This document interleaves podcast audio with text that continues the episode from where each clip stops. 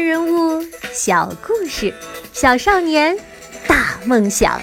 欢迎来到童老师课堂的《奇葩名人录》。你好，我是童老师。今天的《奇葩名人录》插播一个特辑节目，因为童老师很喜欢的一位作家老爷爷去世了，很多人都在怀念他。我估计。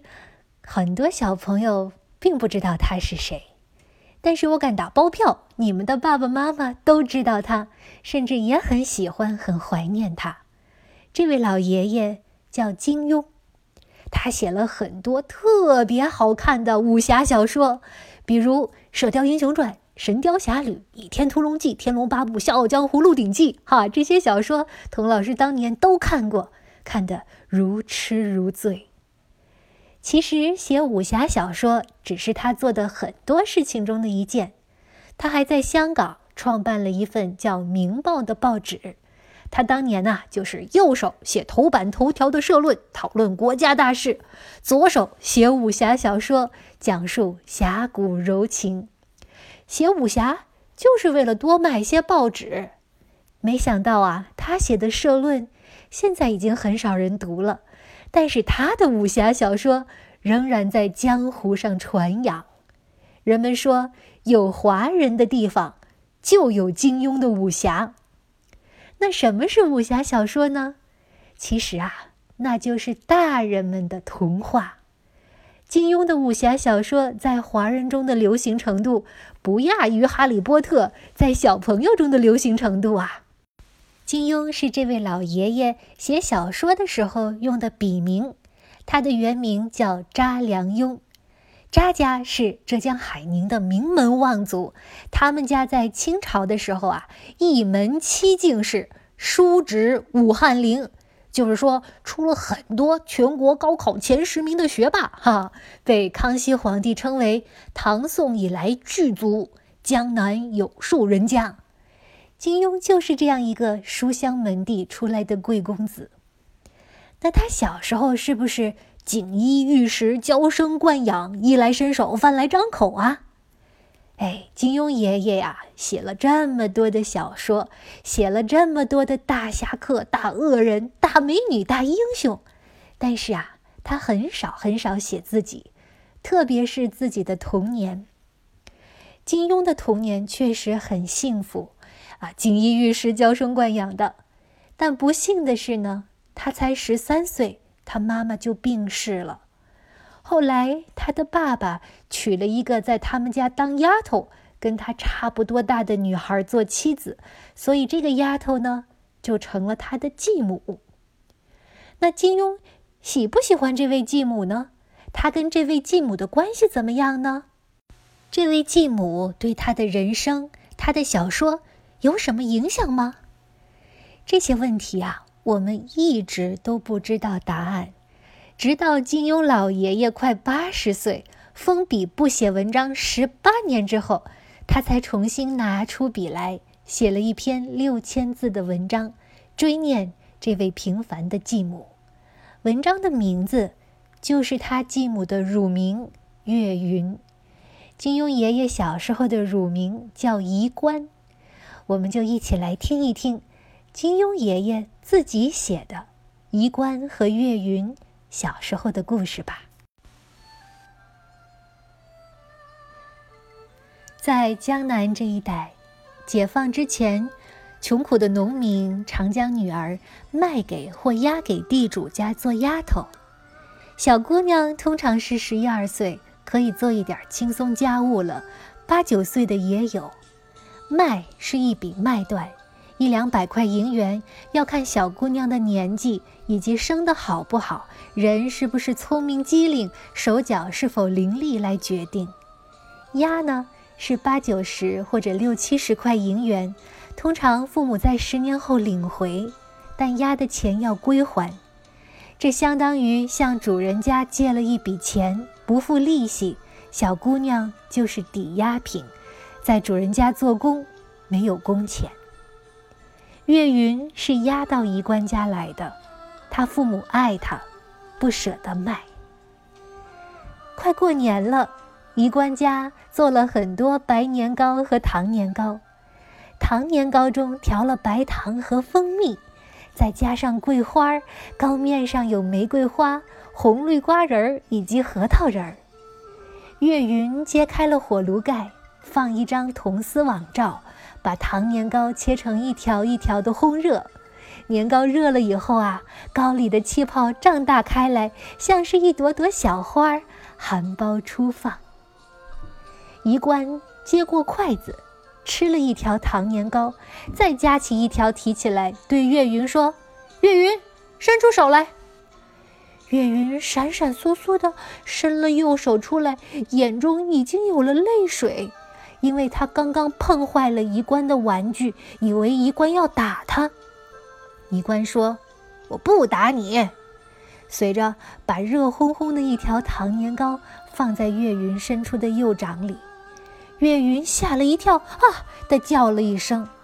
一冠说：“烫，慢慢吃。”岳云胆怯的望着一冠，见到他鼓励的神色。似信非信的把年糕送到嘴里，一条年糕塞满了他的小嘴。他慢慢的嚼啊嚼啊，向身后门口偷偷瞧了瞧，怕给别人看见。一官说：“好吃吗？吃了还有。”岳云用力将年糕吞下肚去，脸上满是幸福满足的神色。他。从来没吃过糖年糕，一生之中连糖果也没吃过几颗。过去烘糖年糕给衣冠吃，岳云闻到香甜，只有偷偷的咽下唾液，还不敢让人听到见到。过了几天，岳云的妈妈全嫂抱着几个月大的小儿子来看望女儿。岳云拉着全嫂的围裙，忽然哭了出来。全嫂问女儿：“岳云乖，别哭，在这里好不好呀？”岳云点点头。全嫂又问：“那少爷少奶奶打你骂你吗？”岳云摇摇头，呜咽着说。母妈，我要，我要同你回家去。全嫂说：“乖宝，不要哭。你呀，已经押给人家了。爸爸拿了少爷的钱，买了米，大家吃下肚里，还不出钱了。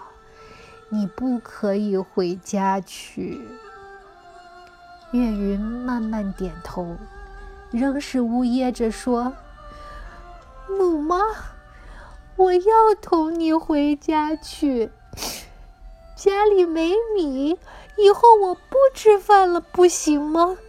我就想睡在爸爸妈妈脚边上。”全嫂搂着女儿，爱怜的轻轻抚摸着她的头发。可是最后，母亲还是要走了。岳云依依不舍地瞧着母亲抱着弟弟，慢慢走远。全嫂走的几步，便回头望望女儿，直到望不见了为止。在衣冠心里。他常常想到全嫂与岳云在井栏边分别的情景。全中国有千千万万的像岳云一样的小女孩，偶然吃到一条糖年糕就感激不尽。她常常吃不饱饭，挨饿挨得面黄肌瘦，在地主家里战战兢兢，经常担惊受怕。那时，他还只十岁不到。他说：“他宁可不吃饭，也要睡在爸爸妈妈脚边上。然而，就是这样卑微的愿望都没有可能实现。”一冠想到这时，常常会掉眼泪。